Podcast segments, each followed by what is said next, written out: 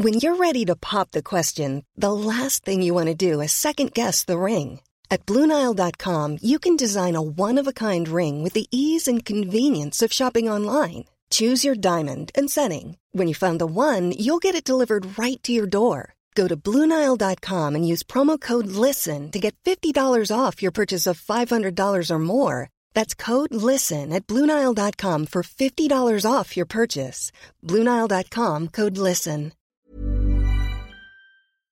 Welcome, friends, to another r slash malicious compliance video. If you enjoy these tales of malicious compliance, make sure to hit those like and subscribe buttons down below. That said, our first story of the day is by United States of LABIA. The lunch break is for eating, so go back to work. My ex employer would send me out on errands all the time to the point where my lunchtime was over by the time I got back to the office. Many times, I would usually skip out on lunch because I personally did not have an appetite. One day, I had to go submit some of the company documents somewhere, and we were understaffed. So we agreed it's best I go during lunchtime. I submitted the documents and grabbed some lunch from a takeaway. I didn't eat the lunch, I simply got it in a takeaway bag and got transport to work immediately. I arrived with only five minutes to spare, and I was particularly hungry that day. I tried to eat as fast as possible, and she was just talking to me the whole time, so I can't chew and speak at the same time. At exactly 1501, she tells me the lunch hour is for you to get lunch and eat it.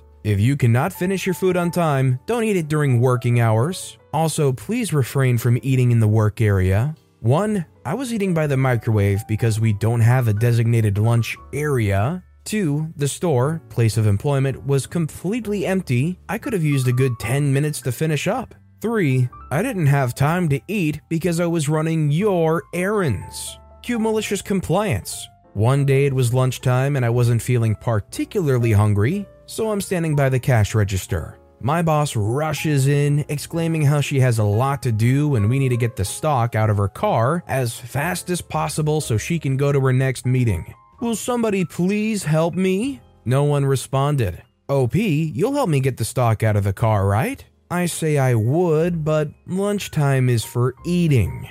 I took a piece of gum and a bottle of water and stood in the parking lot for the whole hour, watching her struggle with stock and looking flustered. Not my problem. If you had a boss that was willing to make you skip over your lunch and then complain that you were eating your lunch late because you were doing stuff that they asked you to do specifically, would you from there on take as petty of a route as OP did in saying, Hey, it's my lunch break. Now's the time for me to eat. Sorry, can't help you. Let me know in the comments down below. Our next story is by Dig the Flaws Shower Faster. Around 20 years ago, there was a high risk of electrical power shortage where I used to live. So the government asked everyone to do their part and cut the personal use of energy by 30%. I lived with my father and stepmother. There were two bathrooms in the house. The shower they used was powered by natural gas, and the one I used was electrical. So I asked if I could shower in their bathroom so we could continue using normally the other electric devices of the house.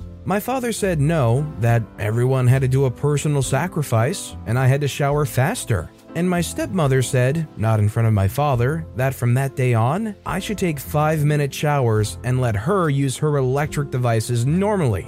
The problem was that I had very, very long hair and took up to 45 minutes to completely wash it. So the first day, I took a 5 minute shower without washing the hair, and everyone was happy. On the second day, I took a 30 minute shower to wash my hair, and stepmother was furious. She shouted in front of my father, Why did you take so long? You have to shower faster. I replied, I did shower faster. 30% of 45 is 15. So I used 30 minutes and saved 15 minutes of energy. And you, what are you doing to save energy? My father smiled at the compliance, and my stepmother didn't bother me again about this. I mean, yeah, I think OP had every right to complain about it. The stepmom seriously wants you to completely sacrifice while they don't do anything? Yeah, right. OP should tell their stepmother to let them know when they get common sense. This next story is by JC Squires, who needs an electrician. While in college, I had a summer job in a place that fabricated steel tubing. I was part of a two man team that packed the finished goods into boxes for shipment. To get them from our workstation to the loading dock, there was a heavy duty hoist that rode on a monorail on the ceiling. To control it, there was a plastic switch box hanging from a cable. It was old and took a lot of abuse. About once a week, the switch would stop working. My coworker was a guy named Dave, who was studying electrical engineering. We got along pretty well and had developed a system for when the hoist didn't work. I would walk across the shop to the electrical panel, flip the breaker that controlled the hoist, and let out a loud whistle. He would open up the switch box, clean out all the crud, make sure the wires were connected, reassemble the box, then whistle. That was my signal to reset the breaker and get back to work. One day, we were very busy processing a big order from an important customer who resented the college kids who worked there, was running around yelling at everyone to work faster and get off our forking butts. And of course, he was right by me when the hoist stopped. I took off for the breaker panel while Dave fetched the screwdriver. Harry started screaming, Where the fork are you going? We have to get the forking hoist fixed. Ever notice that some people use fork and its derivatives as a sort of verbal punctuation? I told him I was going to flip the breaker while Dave fixed the switch. He told me we can't afford to wait all forking day for me to walk across the forking shop and fork around with a forking breaker. He turned to Dave and said, Just fix the forking switch. Dave said he would do that as soon as the power was off, but as long as the power was on, he wasn't going anywhere near it. Harry started ranting about the forking college kids he had to deal with and the wussies who think they knew so much it was his job to show us how things work in the forking real world.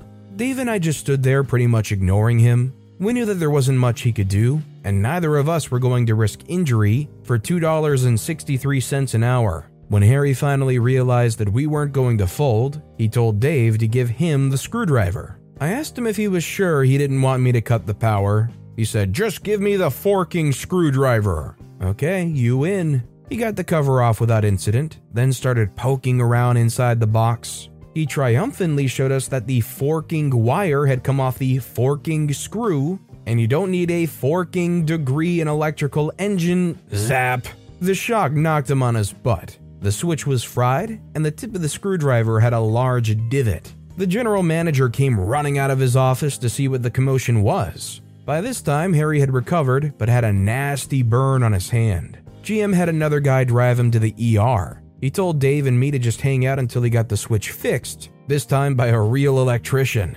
That took most of the day. GM asked us if we could do him a favor and work late to get this order out. We agreed. A little overtime is always welcome. It didn't take very long. It's funny how much better things run when you have equipment that actually works and no foreman screaming at you.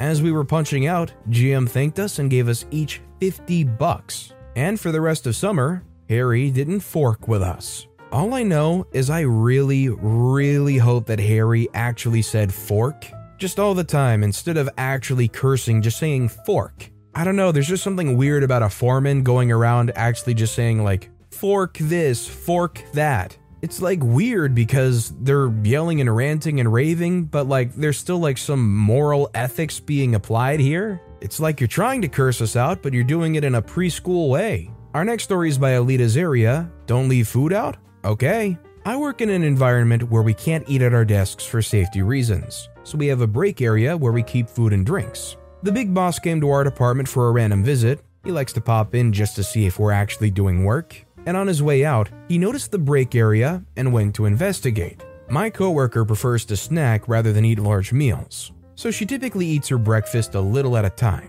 This morning, she had a protein bar and had eaten half of it before going back to her desk to continue working. He saw the protein bar and returned to our desk area. Big Boss said, Please ensure all food is eaten or thrown away by the end of the day. We don't want insects. Supervisor says, Um, yep, we do that every day. The big boss says, I see half eaten food out there right now. Supervisor says, It's 10:30 a.m. The big boss says, I'm just saying. Big boss leaves and goes to talk to mid level boss in her office about unrelated things, but with the door open, as is usual around here. Coworkers annoyed that she's being chastised for having food during her workday and for actually working instead of sitting and finishing it all at once. She grabs the protein bar and parks herself right outside the office door and starts munching away. Mid level boss says, Hi, coworker, do you need something?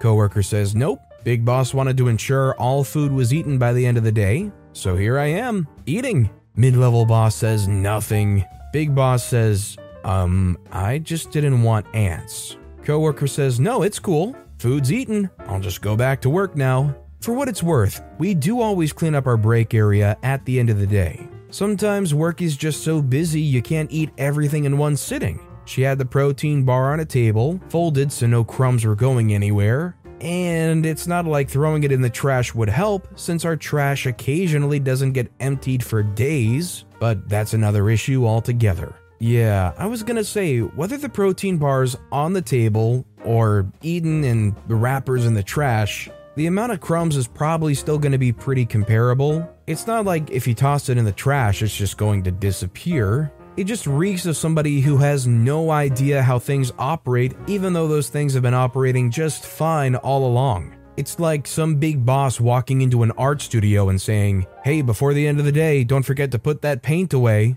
It's like, yeah, of course, that's what we always do. I'm just saying. And I'm just saying your help is unneeded and annoying. And our final story of the day is by Been There and Done That. You're just a blank. Over a decade ago, I worked for two days in a Mediterranean style restaurant in San Diego's affluent Hillcrest community. The owner, who was a former server there, bought the business from his previous boss slash owner when he decided to retire. Red flag number one. During the interview, this interesting owner dropped the fact that he only hires men and prefers to hire guys with brown hair and eyes, and never any gay men. P.S. He was gay himself, Red flags 2 and 3. For context, I was just recently out of the Navy, and the only thing I'd done previously was work in restaurants, including going to culinary school, so I fell back into old habits. He was so impressed with my decade of experience both in front and back of the house, hiring me on the spot. Told me to come back later at 4 to start that night. When I show up, I'm introduced to the single holdover from the previous ownership a young 18 ish looking cook who's the only person who knows anything about the goings on of the kitchen. The new owner didn't learn anything from the previous. Red flag number four. As the night progressed, I was just gliding through the restaurant, handling tables like I would, with only 10 minutes of training from the owner on how the point of sale system worked. He then proceeded to sit in his private booth for the rest of the night. Fortunately, as a professional, you couldn't tell it was my first night so I'm steadily putting in orders and waiting for them. I offered to help out in the kitchen for a few minutes, dressing plates or dropping falafel. The owner told me no, I'm just a server. Red flag number five. At the end of the night, I cashed out, went to the bar, and went home. Here comes the malicious compliance on my second and last shift. Pretty much the same thing happens on the second shift. But this time, when the owner decided to get up from the private booth that no one except himself sat in, decided to berate the only cook. So he walked off the line. At this point, our owner had to step into the kitchen, and if he didn't know how to make an item, it was 86th. Red flag number 6. I had several more tables come in, and I explained the cook wasn't feeling well and we had a limited menu, just trying to be professional and not throw the business under the bus. Eventually, our esteemed owner came out of the kitchen from seeing tables get up and leave without placing an order. He asked why, and I said they wanted X item that we didn't have because of the limited menu. He asked me with a snotty yet groveling tone, Could you go in the kitchen and do orders? I quickly reminded him that I'm just a server. He decided to close down 30 minutes later. At this point, I still closed up shop and during cash out, I told him I won't be back. He retorted, That's okay. I was going to fire you anyway. Well, I coldly told him, You'll be shut down in less than six months with your own attitude as the cause. And yes, it did close down, and he was forced to sell the building, throwing the tenants upstairs out too. P.S. It took him almost two weeks to scrounge up my measly 12 hour paycheck and I happily drank and pissed it away. I just don't understand how you go and you buy a restaurant, you don't learn anything about how it truly operates, you don't learn the menu, you don't know how to prepare the food yourself, you treat the cooks like crap, you treat the servers like crap. Like, if I was in that owner's position and I owned this restaurant, I would be trying to support the people however I could. Obviously, as the owner, you shouldn't have to be like running around and doing all the dirty work, but with that comes the expectation of treating the people who do the dirty work good, not throwing them under the bus, telling them they're just a server, berating them for what you think is not great performance, and you know, when they're in the weeds, not giving any help at all. Needless to say, it's not much of a surprise why this guy went out of business. But with that being said, that's all the time we have for today. So, of all these stories I've read today, which is your favorite and why? Let me know in the comments down below. And if you haven't yet, if you could like and subscribe, that would mean a lot to me. Whatever you do, whether it's liking, subscribing, turning notifications on, all of it helps grow this channel, and I appreciate the heck out of it. So until next time, I'll see you all tomorrow with some more stories. Selling a little or a lot? Shopify helps you do your thing however you cha-ching. Shopify is the global commerce platform that helps you sell at every stage of your business. From the launch your online shop stage to the first real life store stage, all the way to the did we just hit a million orders stage. Shopify is there to help you grow. Shopify helps you turn browsers into buyers with the internet's best converting checkout. 36% better on average compared to other leading commerce platforms because businesses that grow grow with Shopify. Get a $1 per month trial period at shopify.com/work. shopify.com/work.